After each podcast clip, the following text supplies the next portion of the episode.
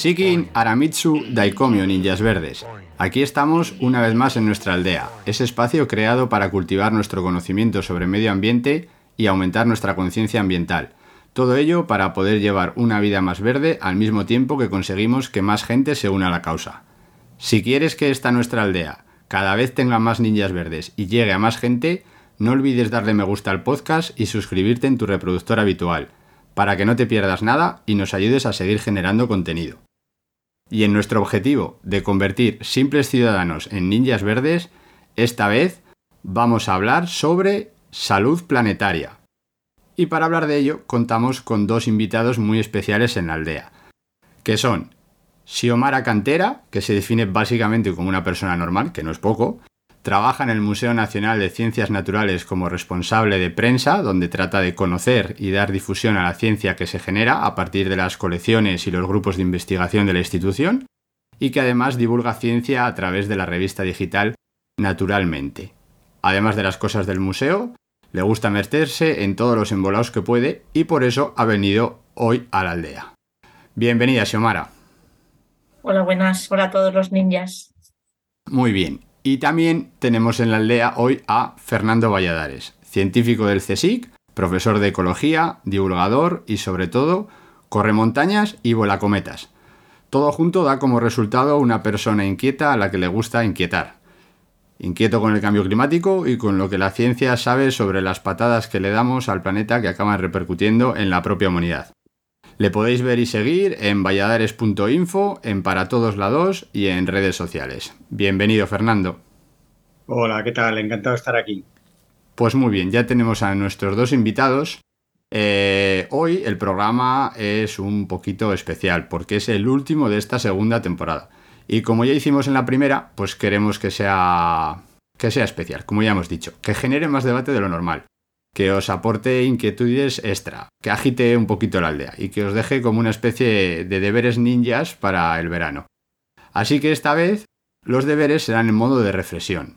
Deberes de este verano, para pensar, reflexionar ciertos aspectos, debatirlos con vuestro núcleo de gente cercana, darles difusión, buscar respuestas si es que las hay, en definitiva. Potenciar el pensamiento ninja. Ya veréis como al final del programa tendréis un buen arsenal de estrellas ninjas que arrojar en vuestras conversaciones y momentos de reflexión.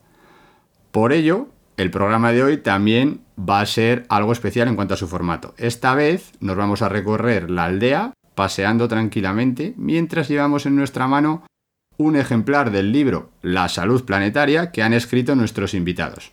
Y siguiendo un poco el argumento del libro, charlaremos con ellos sobre alguna de las cuestiones que recoge el mismo que os puedo asegurar que no son pocas.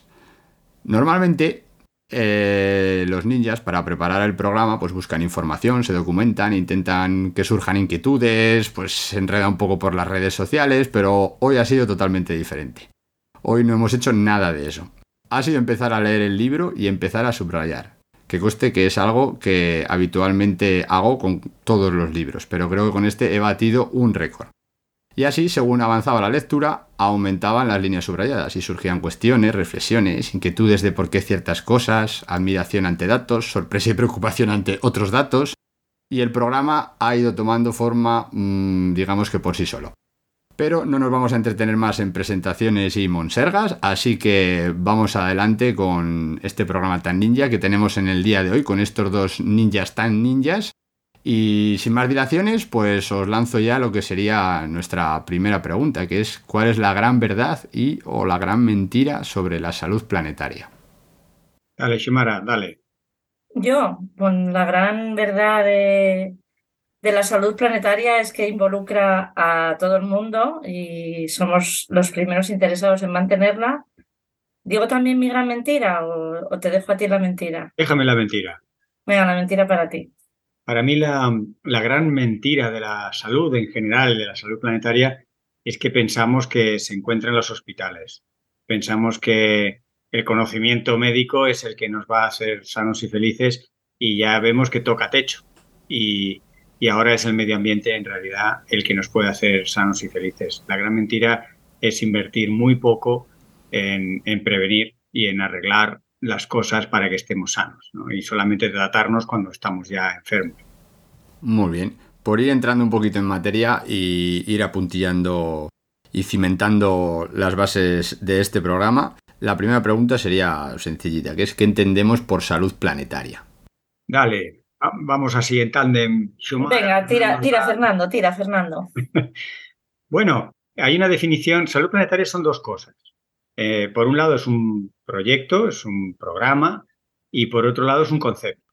¿no? En el libro hablamos más del concepto que del proyecto-programa, ¿no? pero el proyecto-programa es en realidad un colectivo de científicos que están bajo el paraguas de una revista, la revista de Lancet, que aúna a los mejores científicos de las áreas sanitarias, y la Fundación Rockefeller, que pone la pasta, como nos podemos imaginar. Y, y ese es como, digamos, el proyecto. Uno puede buscar en la, en la web y acabar encontrando muchos artículos científicos, muchos congresos y demás. Bien, por otro lado está, como digo, el concepto, y el concepto es lo que más nos interesa hoy aquí. La salud planetaria tiene que ver con algo que Xiomara ya ha adelantado, un poco esas conexiones que hay entre la salud de las personas y la conexión de todo lo demás vivo y ecológico y biológico en el planeta. Hoy en día es, es inconcebible pensar que estemos sanos si el aire, el agua, los microorganismos, las plantas y todo bicho viviente no está sano.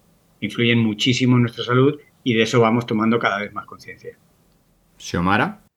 Bueno, poco que añadir a lo que ya ha dicho, a lo que ya ha dicho Fernando.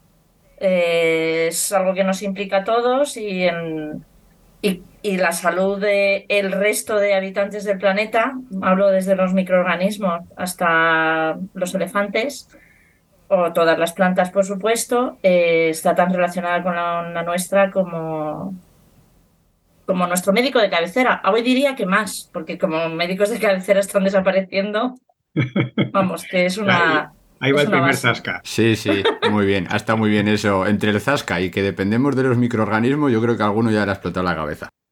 Eh, otro concepto así que sale en el libro y que yo no sé si ya por suerte o por desgracia, porque ciertos temas y ciertas cosas se nos van un poco de las manos, también está mmm, bastante en los medios de comunicación, es el concepto One Health o una salud. ¿Eso qué es lo que nos quiere decir?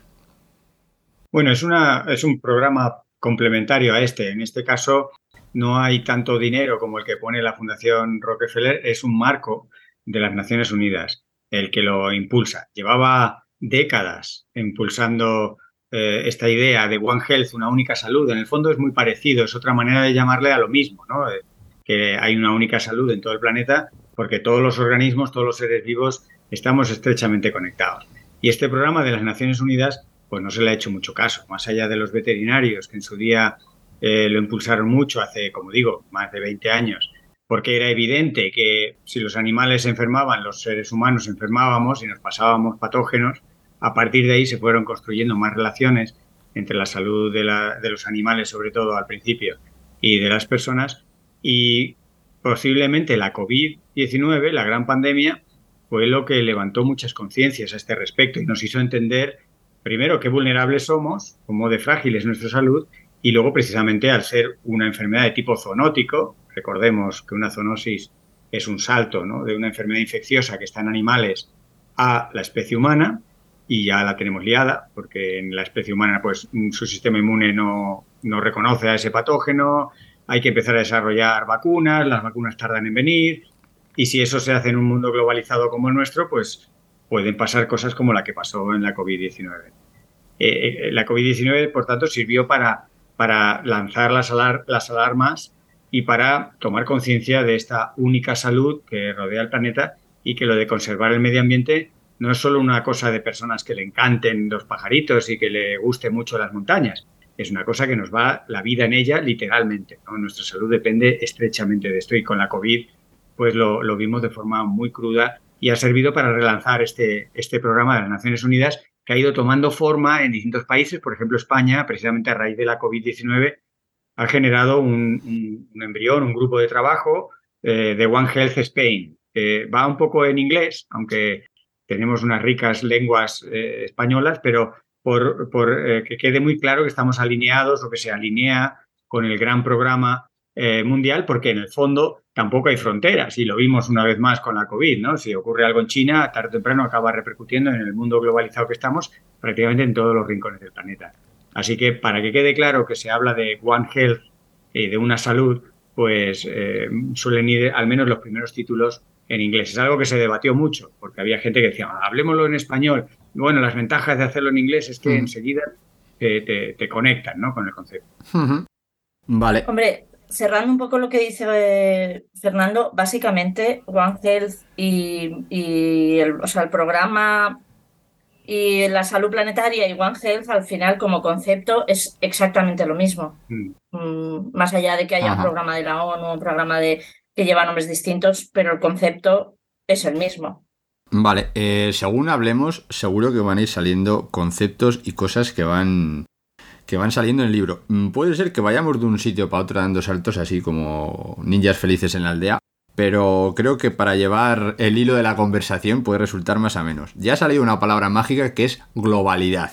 Entonces, respecto a la globalidad, eh, la, globalidad de la sociedad tal y como se entiende hoy en día, o sea, ¿puede suponer un problema para nuestra propia supervivencia?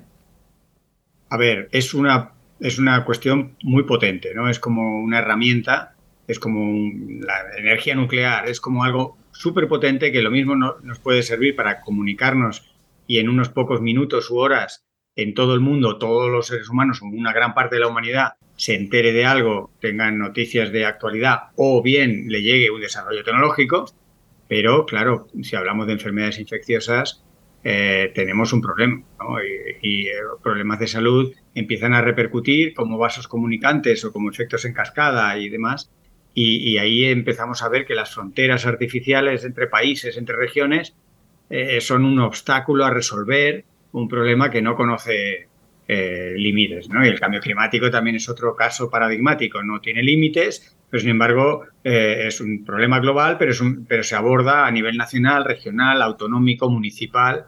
Y estas escalas y estos problemas hacen de, la globalidad un potente desafío como pincelada solo por volver al caso de la COVID-19, que nos hizo pensar en muchas de estas cuestiones de salud planetaria, eh, se dice que si la, la zoonosis del SARS-CoV-2, el, agente causante de la COVID-19, en lugar de haberse originado en el sudeste asiático, hubiera, se hubiera originado en eh, África tropical o en el Amazonas, quizá no hubiera alcanzado las dimensiones de pandemia porque están mucho menos conectadas. Eh, la globalización del sudeste asiático es es tremenda. En unas pocas horas, en un día o dos, los ejecutivos agresivos que se sabe que fueron los primeros que trajeron el virus a Europa volaban y los virus viajaban en primera, ¿no?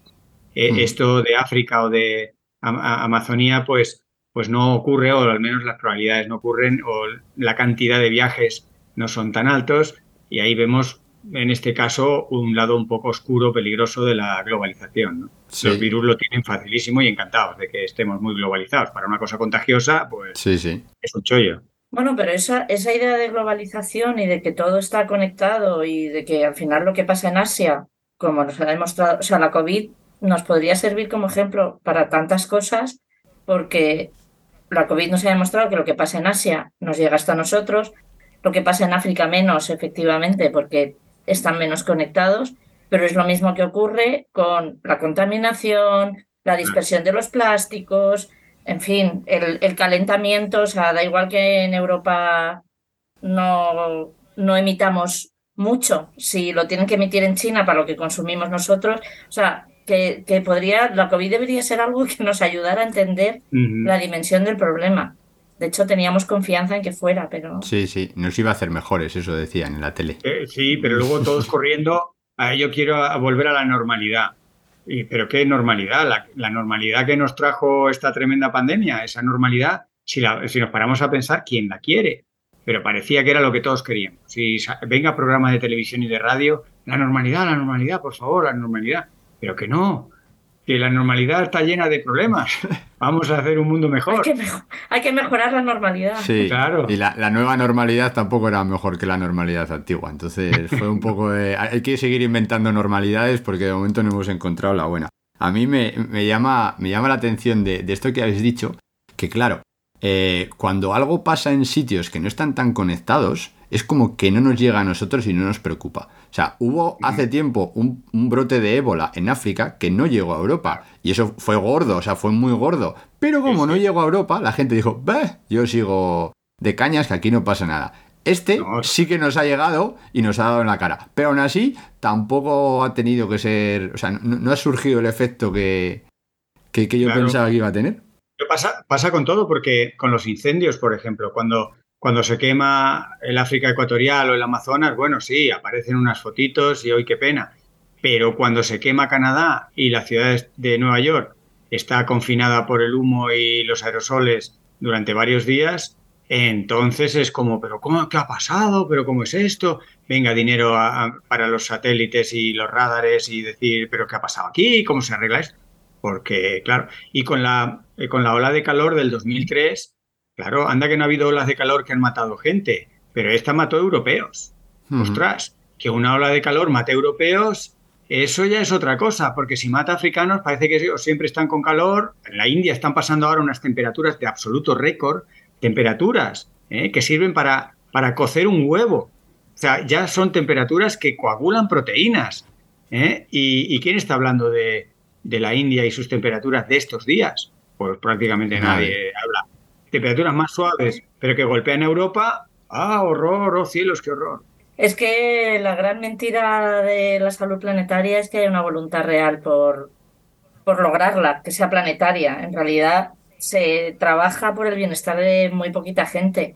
Y al hilo de lo que estáis diciendo, eh, cuando hay un desastre ecológico en Europa, pero es que ahora mismo acaba de naufragar cuatro señores en el Titanic porque han ido a hacer cosas ah. deportivas eh, se está gastando el dinero que no hay, están en todos los medios todo el rato, todo el tiempo, lo sabe hasta, hasta los africanos que no están conectados, pero mucha menos gente sabe que a la vez ha habido un naufragio en aguas españolas de una patera, han desaparecido 35 personas y no pasa nada. Sí, iba a decir exactamente eh, lo mismo. Es que se informa de lo que se quiere. Sí, sí, sí. Y, y eso habría que... Y, y aquí tenemos a, a Xiomara, que es eh, está en el núcleo de la comunicación. Ella es de las ciencias de la comunicación, porque algunos de nosotros, como el Ninja Verde o yo, somos un poco advenedizos.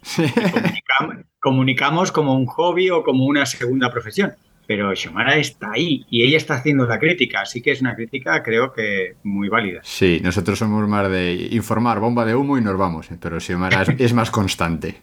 Está ahí. Bueno, está ahí. pero sí, pero yo no tengo, o sea, Claro, luego dentro del periodismo están los que verdaderamente trabajan en medios y yo trabajo en un departamento de prensa que es un trabajo maravilloso y me lo tomo muy en serio y pero no tengo el no tengo la voz que tienen otros. En fin, hay que dar una vuelta a los medios de comunicación uh -huh. porque están muy manejados, demasiado uh Mm. -huh. manejados. Sí, claro. sí, sí, esa es otra otra píldora que vamos soltando. Vamos soltando cosas así, ya cada uno luego que se la vaya metiendo Eso, en vayan le vayan fermentando la Eso es, que van a tener todo el verano, todo el verano para pensar, luego en septiembre les hacemos la revalida, a ver qué tal. Lo que no sé si va a hacer suficiente calor. Ah, sí, eso sí. Sí, vale. eh, otra cosita, eh, entendiendo que el planeta eh, es un paciente y está enfermo, o por lo menos no goza de la mejor salud que podría tener, ¿cuáles son los médicos a los que tendríamos que acudir? ¿Y qué tratamiento es posible o es eh, previsible que, que nos receten. Esto se le ocurrió a Xiomara, así que cuéntalo tú. Así se me ocurrió a mí. Por hoy, lo, lo, del paciente y tal, médicos, que es el médico y tal. Los médicos vamos a tener que ser nosotros mismos porque somos los que estamos estropeando todo. Y somos los que tenemos medios para hacerlo. Porque, porque efectivamente hemos enfermado el planeta completo y, porque hemos sido nosotros, o sea, mm, el exceso de, bueno, en fin, hemos sido nosotros con la quema de combustibles y el desarrollo infinito y somos los que tenemos las, las herramientas para intentar paliarlo. Claro. Que en el punto en el que estamos, pues se paliará hasta donde se pare, pero, pero volver, a, volver a lo anterior no va a ocurrir. No, es, es, una gran paradoja, ¿eh? en el que el paciente tiene que curarse a sí mismo. El paciente es su propio médico, ¿no? el paciente es la humanidad en la que está muy enfermita, aunque no lo sabe, mucha gente cree que no, que estamos fenomenal, pero la esperanza de vida está estancada, hay muchos, incluso en el norte global, los afortunados que tenemos eh, bastante dinero y bastantes medios e infraestructura a nuestro alcance, eh, tenemos mm, problemas a veces físicos, pero desde luego muchas veces problemas mentales, o sea que estamos bastante enfermitos y es como si tú te tuvieras que hacer el boca a boca a ti mismo. Esto, esto no es fácil. Sí. Y sobre todo también que, que en realidad los primeros intereses, el, sistema del planeta Tierra seguirá funcionando, con nosotros en él o no. Entonces, realmente somos los primeros interesados en, en poner recetas para cambiar la, la deriva hacia la donde vamos, porque, porque el sistema Tierra seguirá sí, sí. con más o menos especies. En, no sé, mil millones de años, pues habrá otra, otros seres vivos, pero nosotros lo vamos a tener difícil para aguantar mucho más tiempo. Egoísmo de especie. Hay un concepto que está muy relacionado con el título del libro y con el concepto del libro. ¿no? El libro va de salud planetaria, están en lo que se conocen como límites planetarios, que hace poco ha salido un artículo revisándolos una vez más, dónde estamos, qué son los límites planetarios. Los límites planetarios son las condiciones físicas, químicas y biológicas para que el ser humano esté dentro del planeta. Y somos una especie muy exigente, no nos vale cualquier cosa, no nos vale cualquier temperatura, necesitamos mucho agua, mucha comida, necesitamos unas condiciones eh, que, las estamos nosotros poniendo en riesgo. ¿no? Nosotros solitos eh, nos estamos cambiando la temperatura, nos estamos quedando sin agua, estamos produciendo demasiada comida y entonces hay gente que no tiene que comer y tiramos la... O sea, estamos haciendo toda una serie de estropicios ¿eh? y por eso los límites planetarios, los límites pues se definen como variables, ¿no? Que miran pues el cambio climático, la contaminación, etcétera y son límites para nosotros. Y, somos, como decía Xiomara, somos nosotros los que vamos a desaparecer. El planeta seguirá dando vueltas con más o menos especies de un tipo o de otro, ¿no?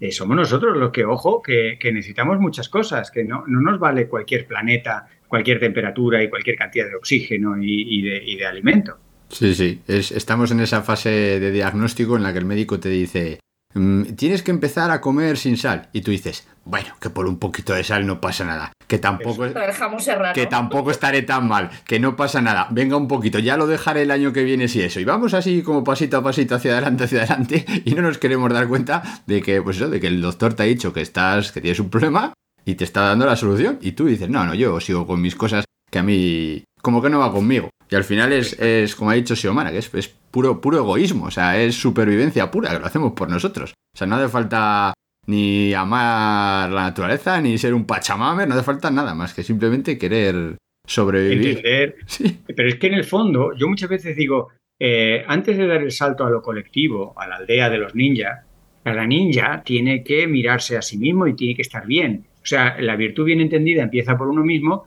y eso no se nos puede olvidar. Porque si nosotros nos cuidamos en el sentido más amplio de la palabra, no en el sentido estricto, egoísta de mi ombligo y tal, sino si yo me cuido, yo tengo que generar en torno a mí un ambiente familiar, social, ambiental, económico, geopolítico, eh, que eso va escalando a toda la aldea de ninjas y al final a todas las aldeas de todos los eh, distintos eh, grupos y comunidades.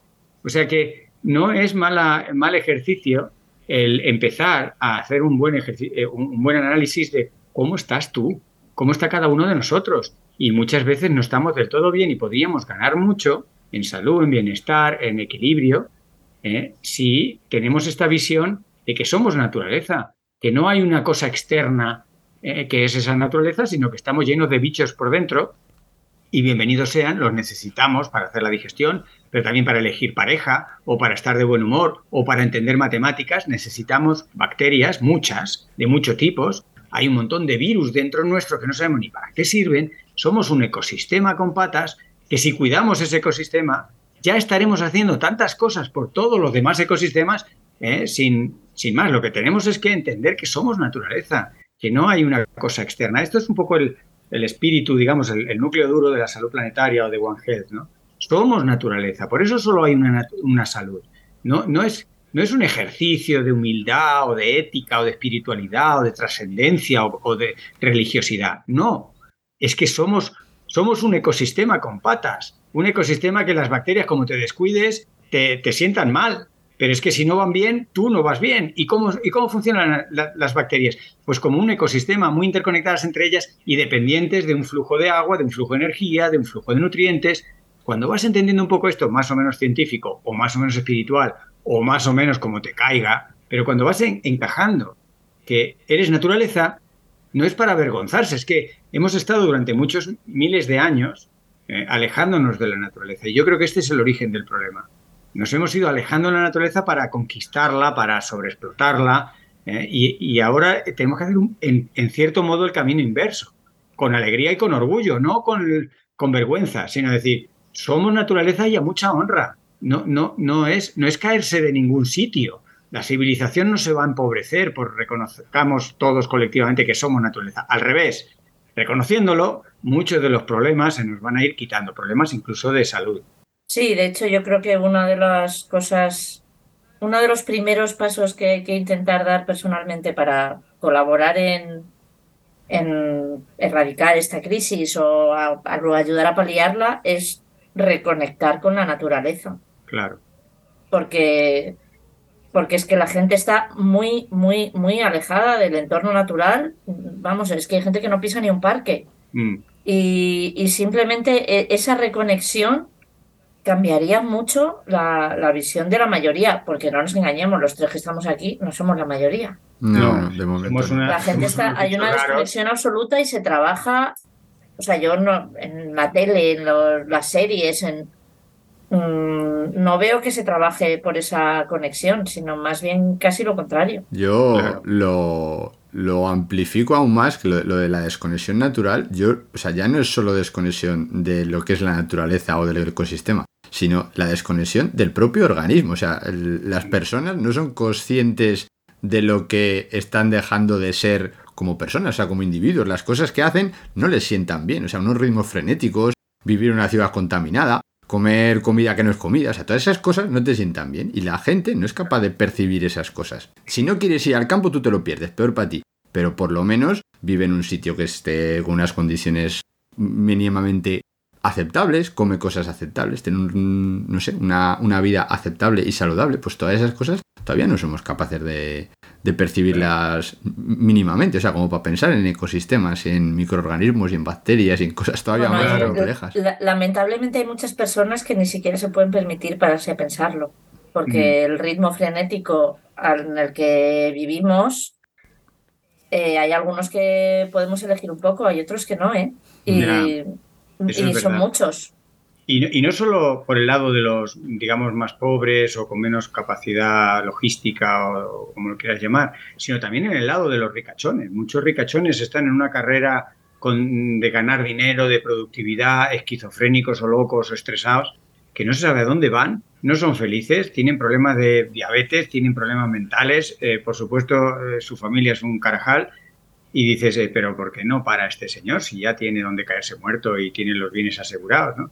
Fíjate lo que decía Xiomara de, de, de, reconectar. Es que si tú preguntas a la gente, solo un porcentaje muy pequeñito habla de las vacaciones o los fines de semana como reconexión. Hablan de desconexión. Solo se han dado cuenta de una parte, ¿no? Que te tienes que desconectar de lo tóxico, pero no se han dado cuenta de lo maravilloso que es reconectarte. O sea, en realidad vivimos ya desconectados. Es que es el mundo al revés. O sea, en nuestro día a día estamos mal, estamos enfermos, estamos de mal humor, porque estamos desconectados. Entonces, tu fin de semana, cuando alguien te diga, no, es que me voy a desconectar, no, no, no, excuse me, excuse me, tú vas a reconectar, porque tú estás muy mal, estás muy estresado y es que vas, claro, vas sin, sin conexión ninguna.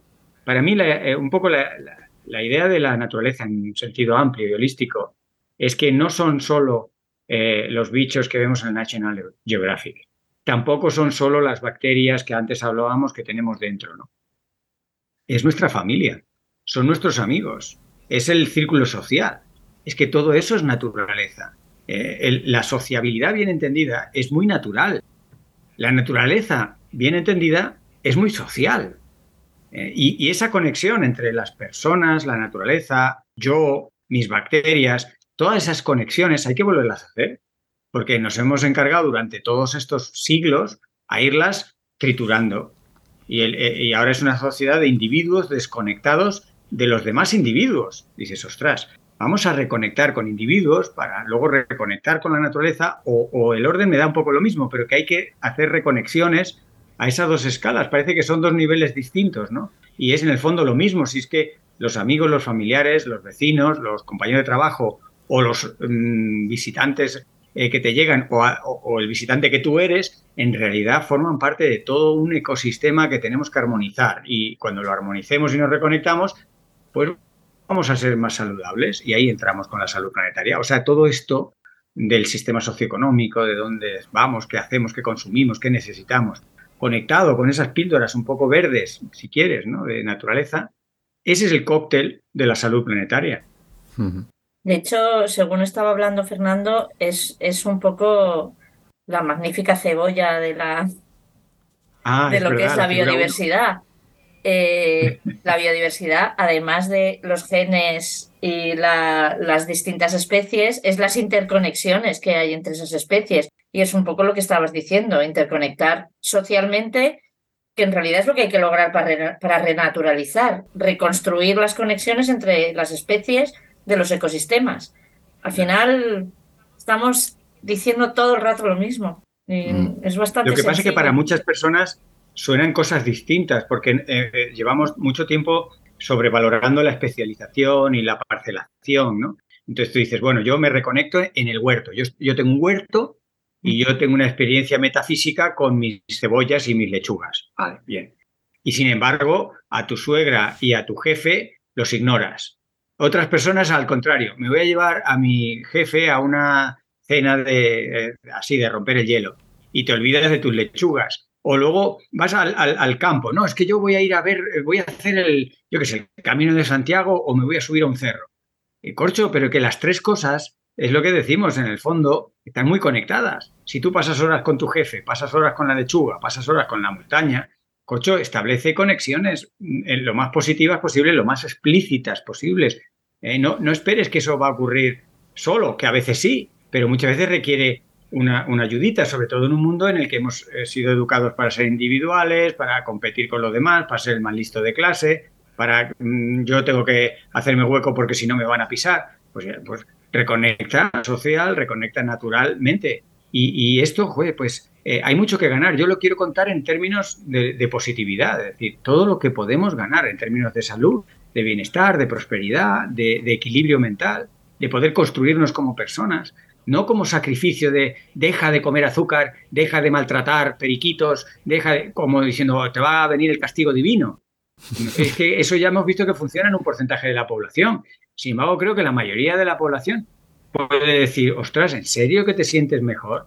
Es este invento del mindfulness y tantas cosas que van surgiendo. Son intentos un poco sofisticados y tecnológicos o modernos de estas reconexiones que hemos perdido, que hace mucha falta. Podemos asegurar que, en la aldea del Ninja Verde se vive felizmente y se está, este, vamos, espléndidamente bien, así que os animamos a todos a que os unáis y os vengáis para aquí porque vamos, tenemos casitas y huequitos para todos. Ya vamos, vamos mencionando cosas que van abriendo melones y ya vamos a ir centrando un poco la conversación. Ha salido por ahí la palabra diabetes, que a mí es una palabra que me parece maravillosa, eh, porque mm, un, capítulo del libro habla sobre lo que es la agricultura. Y entonces nos da una paradoja, que hay sitios en los que una persona puede tener obesidad y el de enfrente puede estar desnutrido. Que eso es en plan, esto no puede estar pasando en el, mismo mundo, o sea, no, se pueden dar estos casos. Entonces, respecto a la salud planetaria, eh, esta paradoja, ¿qué tiene que ver con la agricultura? Hombre, con la agricultura directamente, bueno, mucho, porque producimos alimentos cada vez de peor calidad y nos, nos centramos sobre todo en producir mucho, mucho, mucho, mucho. Eso es. Cuando a lo mejor lo que hay que empezar a hacer es producir más local, producir mejor y comer menos. Producir menos, Bueno, menos. producir menos. Que hay que producir menos, hay que consumir menos y eso eh, es muy paradójico porque mm, un argumento que se escucha y es un argumento muy equivocado que se puede desmontar matemáticamente en, en dos minutos es que como hay tanta malnutrición en el mundo, hay que producir más comida. Eh, es justamente lo contrario. Hay malnutrición en el mundo porque producimos demasiada comida. La producimos barata, mal, distribuida y deja sin recursos a los que no tienen otra alternativa. Entonces, eh, hay gente que produce cereales o aguacates para que se vendan en otro sitio y ellos se mueren de hambre. Pero ¿por qué lo tienes que llevar a otro sitio? Porque es un negocio. Entonces, eh, hemos subordinado el comer a un negocio. En el momento en que la humanidad en general eh, tome conciencia de esto y nos demos cuenta de que producimos el doble, eh, no es un poquito más, es el doble de comida de la que hace falta. Producimos el doble de comida y ¿dónde va esa segunda mitad ¿no? Eh, en exceso? Pues un 20% va a producir diabetes y sobrepeso en el norte global y un 30% directamente se tira, porque hay que ajustar los precios del mercado o porque las ineficiencias de un sistema alimentario que no está globalizado, que no está bien coordinado, que no está gestionado con, en vistas de eficiencia, pues se tira. ¿no? Se tira un tercio, o sea, un 30% se tira, un 20% eh, eh, engorda a las personas y las enferma, algunas hasta morir, porque de diabetes, la diabetes es, un, es una lacra que mata a muchísimas personas en todo el mundo, ¿no? Mm. Y muchas de las diabetes tienen que ver con comer mucho azúcar o en general comer mucho, ¿no? Sí, sí. Eh, esto, Y luego esto también es una tremenda hay- paradoja. Hay, y luego hay esta falacia de que si no producimos tanta comida, no podríamos, no, ten- no tendríamos alimento. Eh, no tendríamos alimento, es cierto que no podríamos mantener los supermercados que nos encontramos en Madrid, en Barcelona o en el norte global en todo el mundo, pero es que la mayor parte del planeta se alimenta de, de alimentos locales, de lo que se genera en sus, en sus zonas cercanas. Mm, Sí, un poco así. Y esto es un concepto muy directo a, a- a la idea de salud planetaria, porque es un caso paradigmático, lo del el sistema alimentario, de que lo que es saludable para las personas es saludable para el planeta y viceversa. O sea, las, las dietas, por ejemplo, de tipo más mediterránea, con menos cantidad de carne, tienen asociada una menor cantidad de emisiones de gases de efecto invernadero, por tanto, la salud del planeta se ve reforzada, tienen, requieren un- una menor intensidad de agroquímicos, con lo cual no contaminamos tanto. Eh, en el caso de, por ejemplo, la producción industrial de carne, pues ahí abriríamos todo a, un abanico de problemas ambientales y problemas sanitarios, ¿no? Porque el tener animales confinados requiere un uso eh, desmedido de antibióticos, el 80% de los cuales van al medio ambiente a generar resistencia bacteriana, con lo cual al final los seres humanos eh, se quedan sin antibióticos, ya los antibióticos dejan de funcionar. Entonces ahí estamos viendo cómo una salud de las personas se ve afectada por un, en este caso, por un sistema alimentario enloquecido, orientado a hacer negocio y no a alimentar a las personas, que no solo enferma a las personas, sino que enferma al planeta, enferma los grandes ciclos de la materia, de la energía, eh, enferma a personas y, regiones que están en la otra punta del planeta. Y esto es un, un ejemplo paradigmático de cómo, resolviendo algo que, diga, que, que dices, claro, comer un tomate sano es muy saludable. No, no, es que vamos un poco más allá. ¿Cuántos tomates producimos? ¿Dónde se producen? ¿Cómo se producen? ¿A dónde se exportan? ¿A qué precio se venden? ¿No? Todo eso forma parte del sistema alimentario, de tal forma que si ese sistema alimentario está subordinado a hacer negocio, solo se van a beneficiar un, un porcentaje pequeño de la humanidad y los demás enfermamos con aguas sucias, contaminadas, con exceso de agroquímicos, etcétera, etcétera, etcétera. Sí, sí. En el, en el artículo que comentabas de que salió hace relativamente poco en Nature de los límites planetarios, tres de ellos, uno era el uso de agua, uno- otro era los fosfatos y otro los nitratos, que están Sistema alimentario. muy por encima, o sea, que nos hemos pasado, el, el clima es de lo que mejor está, ¿eh? Ya, ya.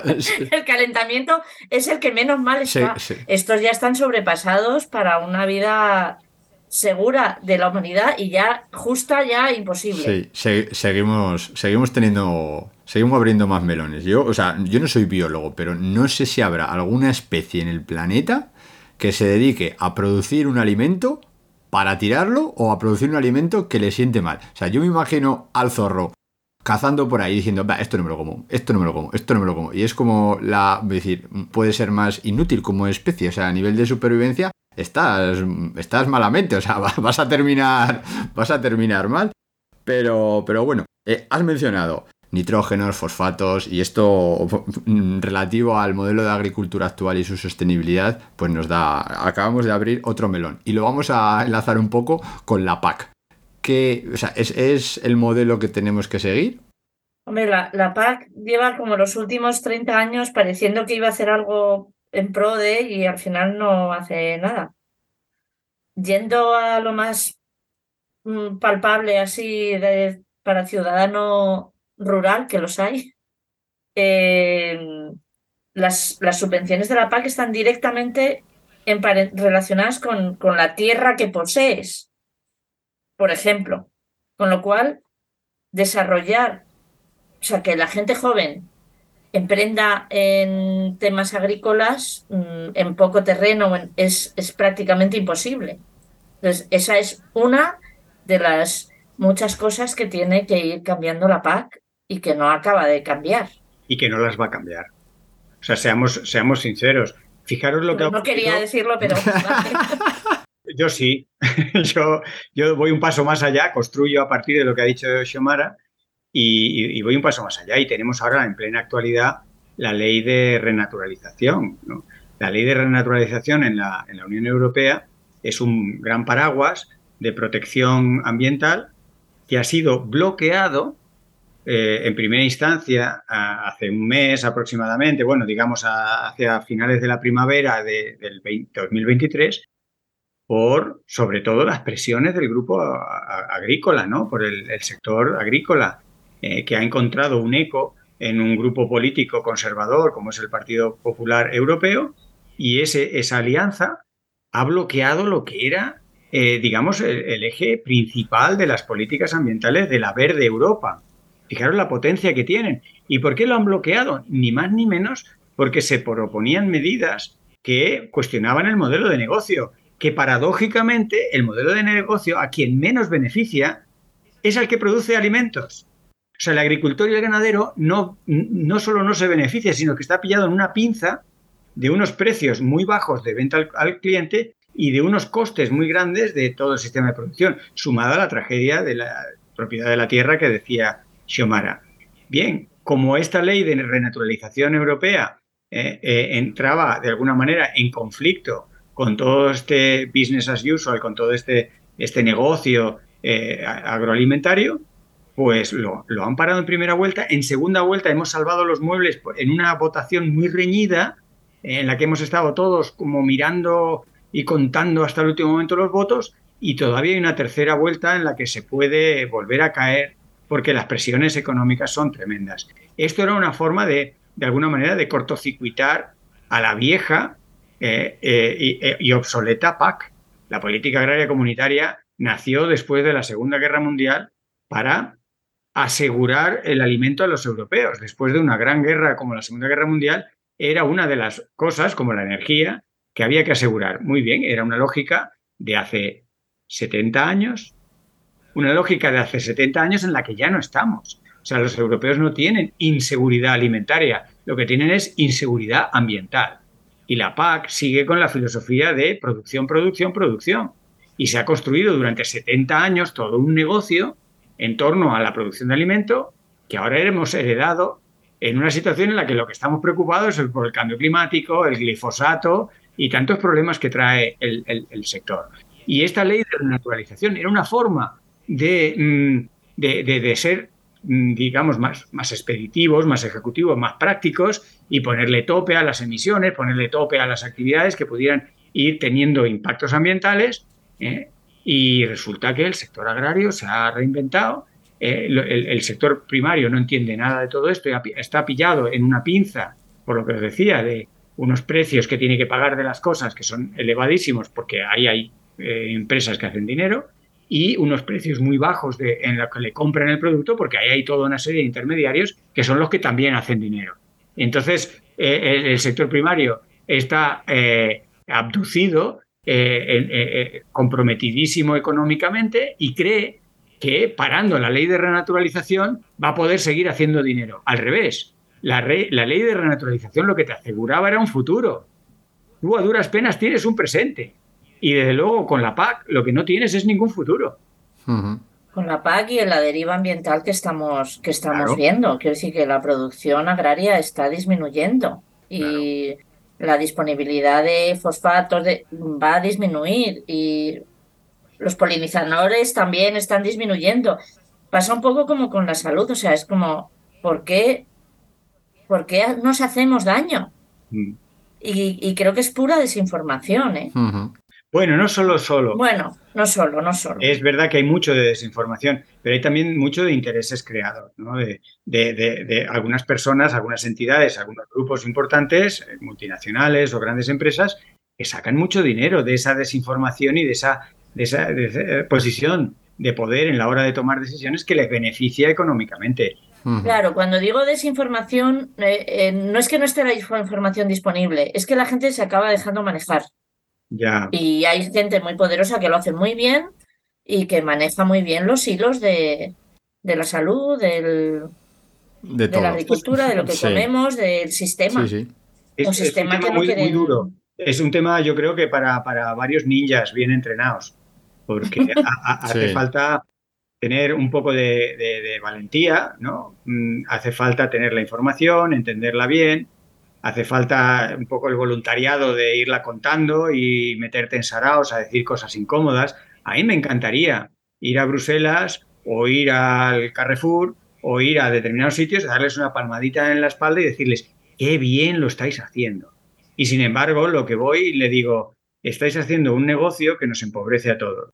No solo nos empobrece, nos está envenenando y nos está acortando la vida. Buenas tardes. muy bien, muy bien buen speech. La verdad que, que, que, sí, que muchas veces es como que, no es que vais en contra de todo. Y dices, joder, ojalá a mí lo que más me podría gustar es jubilarme y retirarme ahí en la aldea y no salir nunca más porque ya está todo el trabajo hecho, lo estés haciendo todo perfectamente bien y es todo maravilloso. Y ya pues todos contentos y ya cerramos los perfiles de divulgación y nos vamos todos tranquilamente por ahí a pasear por el campo. Sí, sería maravilloso, pero bueno. O sea, hay mañanas en las que desayuno poco y al cabo de un rato digo, hoy me voy a hacer negacionista. claro, es que es mucho, es, ir a favor, ¿no? Decir, no, no, no es para tanto el cambio climático, la PAC tampoco está tan mal. Eh, en realidad lo que tengo es una hipoglucemia de no haber desayunado y me falta la energía del ninja para luchar. Eso es, vamos a crear el negacionista de fin de semana. Vamos a dejar 48 horas donde más o menos pueda ser un poco libre, pero luego el resto de la semana ya concienciado habéis, habéis abierto otro melón, así que vamos a dar otro salto con el tema de la renaturalización. Y es un poco hacia dónde tienen que ir las estrategias de conservación en cuanto a restauración de ecosistemas. Y vamos a meter también el término del rewilding, que está muy de moda y también ha salido mucho. Y si estas dos deberían ir de la mano, renaturalización y rewilding define rewilding y entonces te decimos... Pues resilvestración o asilvestración o volver a ser silvestres, cada uno que lo traduzca como quiera. A mí tampoco me gustan mucho los nombres en inglés, pero como son los que salen en, no, no, lo que... A ver, es que por rewilding eh, se entiende esto de volver a traer especies que no habitaban una zona determinada, que es muy romántico y muy bonito, pero a mí personalmente no me parece que sea la vía. Creo que renaturalizar lo que tenemos, intentar rescatar lo que hay y, y, permitir a la propia naturaleza que se regenere es una cosa. Y intentar crear áreas determinadas de Europa o de América o del planeta para reintroducir especies que en muchos casos ni se sabe si estaban ahí o no por lo romántico que pueda suponer, me parece que es un... sería como el greenwashing del, de, de la, del conservacionismo. Es como lo veo yo. Sí, un poco sí. Eh, o sea, eh, perdona, eh, pero creo que el, tema de rewilding tiene, tiene algunos puntos emocionales que le, le alejan de la, de la, ciencia, del conocimiento y de, eh, de lo que se ha venido haciendo en, áreas como la restauración ecológica o la renaturalización. Tiene una dimensión un poco épica, heroica, nostálgica, que, Bueno, yo la respeto hasta cierto punto porque respeto los sentimientos de la gente, pero si lo, pero revisemos objetivos, ¿no? Y si tienes un espacio eh, limitado y hay grandes presiones ambientales, hay que andarse con bastante cuidado. No obstante, en los últimos meses, en el último año, yo mismo he ido un poco recalibrando mis críticas sobre el rewilding y las he ido recalibrando porque creo, por desgracia, como científico, que los datos no cambian de opinión a nadie. Y de hecho no solo lo pienso yo, sino hace poco salió un artículo en el Journal of Conservation Biology, eh, eh, bueno, es un monográfico dedicado a todo este tipo de cosas, hay varios artículos que dan unos datos aplastantes sobre cómo los datos, los datos en sí, sobre las poblaciones del lince o sobre la degradación ambiental X o el cambio climático, los datos no hacen apenas cambiar de opinión a la ciudadanía. Lo que hace cambiar de opinión a la ciudadanía son las emociones y los sentimientos. Y o lo aceptamos, que algunos de nosotros a lo mejor nos da por hacer un striptease o hacer, yo qué sé, eh, o no, simplemente lo aceptas y dejas que otros eh, complementen tu discurso más racional, más basado en la evidencia científica, para unirnos de cara a a un cambio en el modelo socioeconómico, en el sistema alimentario, en tantas cosas que hay que cambiar que todas más o menos las podemos empaquetar ¿no? en el modelo de civilización. Y, y, si, y si me he suavizado en mis críticas al rewilding es porque he visto que el rewilding tiene ese componente que lo, lo puedes criticar, que lo puedes ridiculizar fácilmente, que tiene ese componente emocional que mueve a la gente. Y creo que por ahí hay que repescar lo que sea repescable porque si no, eh, y si no nos unimos, hay, ahora hay un proyecto en un sitio donde yo trabajo mucho y le tengo mucho cariño, que es el Alto Tajo, hay un proyecto gigante de rewilding en el Alto Tajo, y de ese proyecto hay muchas cosas salvables. Y de luego ese proyecto tiene muchísimas más posibilidades de salir adelante. De hecho, ya está contando con financiación, ya se está presentando en el Caixa Forum, eh, se está presentando a grandes entidades financieras. Tiene mucho más recorrido. ¿Por qué? Porque engancha en lo emocional con financieros, con personas del territorio, con eh, eh, activistas, mientras que el discurso más austero y racional, basado en la restauración ecológica, no es capaz de mover a tanta gente ni tantos recursos. Por eso estoy reconduciéndolo. No digo que me haya reconvertido completamente, sino, por ejemplo, de estos proyectos de rewilding, creo que se les puede quitar y ellos mismos están en, la, en la sintonización de estos proyectos a la realidad ibérica le están quitando algunas cosas un poco esotéricas. Y entonces, de las cosas exóticas que están introduciendo, por ejemplo, es el, tauro, ¿no? Como esta, este bóvido que es capaz de comer ramas eh, y abrir eh, territorio que el abandono rural pues no, permite abrir y abre espacio a otras especies. Eh, el, el, ciervo o el corzo no, no se come las ramas como se las come un tauro antes teníamos equivalentes a tauros. Y lo podemos ver como la introducción de una especie medio exótica, semi-exótica, semi-extinta. Pero mm, con toda la polémica que pueda tener el, tauro o el bisonte, que no digo que haya que poner bisontes y tauros en todos los sitios, pero lo estoy poniendo como un ejemplo, ¿no? ¿De qué estoy hablando?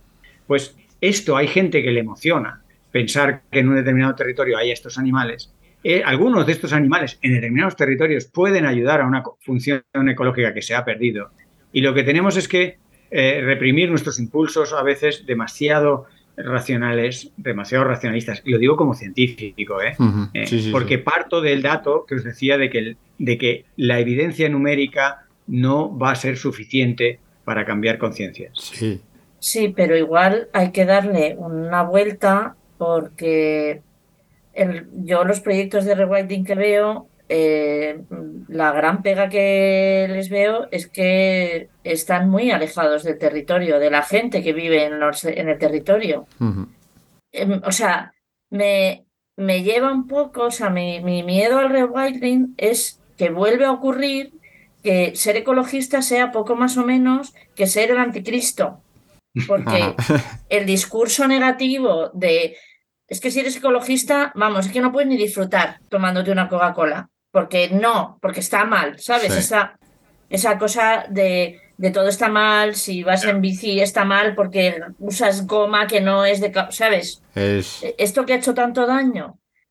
Eh, en- durante muchos años y que todavía lo sigue haciendo en muchos sitios, el- los proyectos de rewilding a mí me, me llevan al mismo sitio.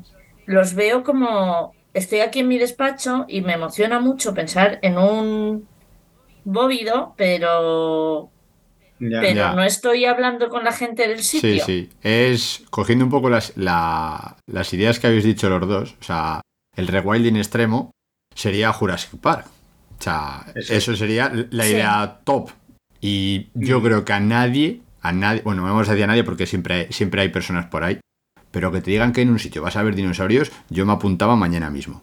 Visto desde la emoción que decía Fernando. O sea, por el hecho de poder ver un dinosaurio vivo, eso dices, wow, madre mía. Pero luego si lo partes, o sea, si lo pasas a la parte científica y piensas el valor ecológico que va a tener, la función que va a tener, pues igual tienes que decir, pues en vez de un dinosaurio voy a hacer algo que sea un poquito más adaptado a lo que es eh, el ecosistema y a los procesos ecológicos, o sea, y voy a coger esa emocionalidad, voy a contar con la gente del lugar y voy a crear un proyecto pues que tenga la ciencia de la renaturalización y la parte emotiva del rewilding, contando con la gente, porque vamos, o sea, mm, yo todo lo que hago en proyectos de educación ambiental, si no es saliendo, o sea, tiene que partir de la gente del, del sitio y quedarse en el sitio con la gente, o sea, no, no, no creo que se, ve, que se pueda hacer de otra manera, o sea, creo que si juntas todas esas cosas, te saldría más o menos la idea, que ya le pondríamos un nombre y ya, monta- ya buscaremos algo que sea así potente para venderlo. No, y, hombre, y, y en lo que dice Fernando, o sea, lo que hay que hacer es aliarse, sin duda. Claro. Aliarse y compartir, no, no se trata de, no, rewilding no, sois todos unos, no, en absoluto.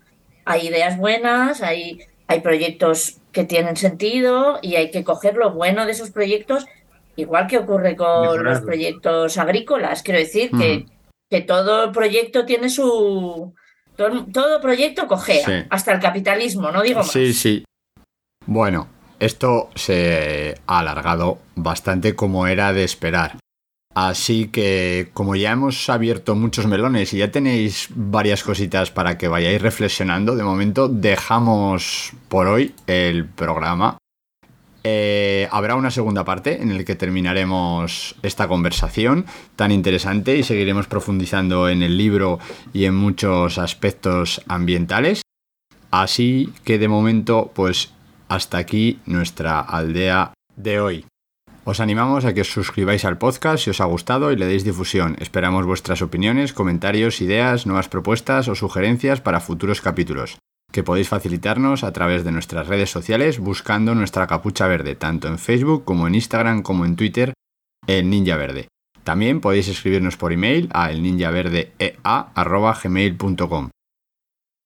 Por último, deciros que pertenecemos a la red Podcastidae, la red de podcast de ciencia, medio ambiente y naturaleza. Y recordad, hacen falta ninjas verdes. Haces falta tú.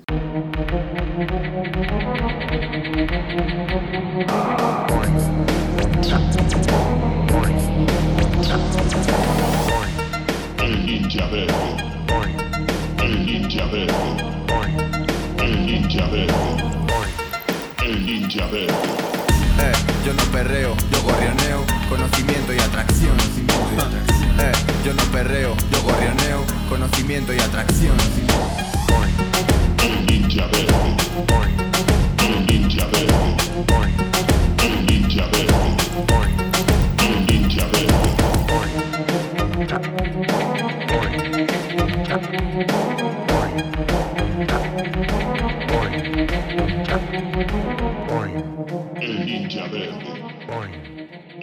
Ninja verde. El ninja verde. El ninja verde.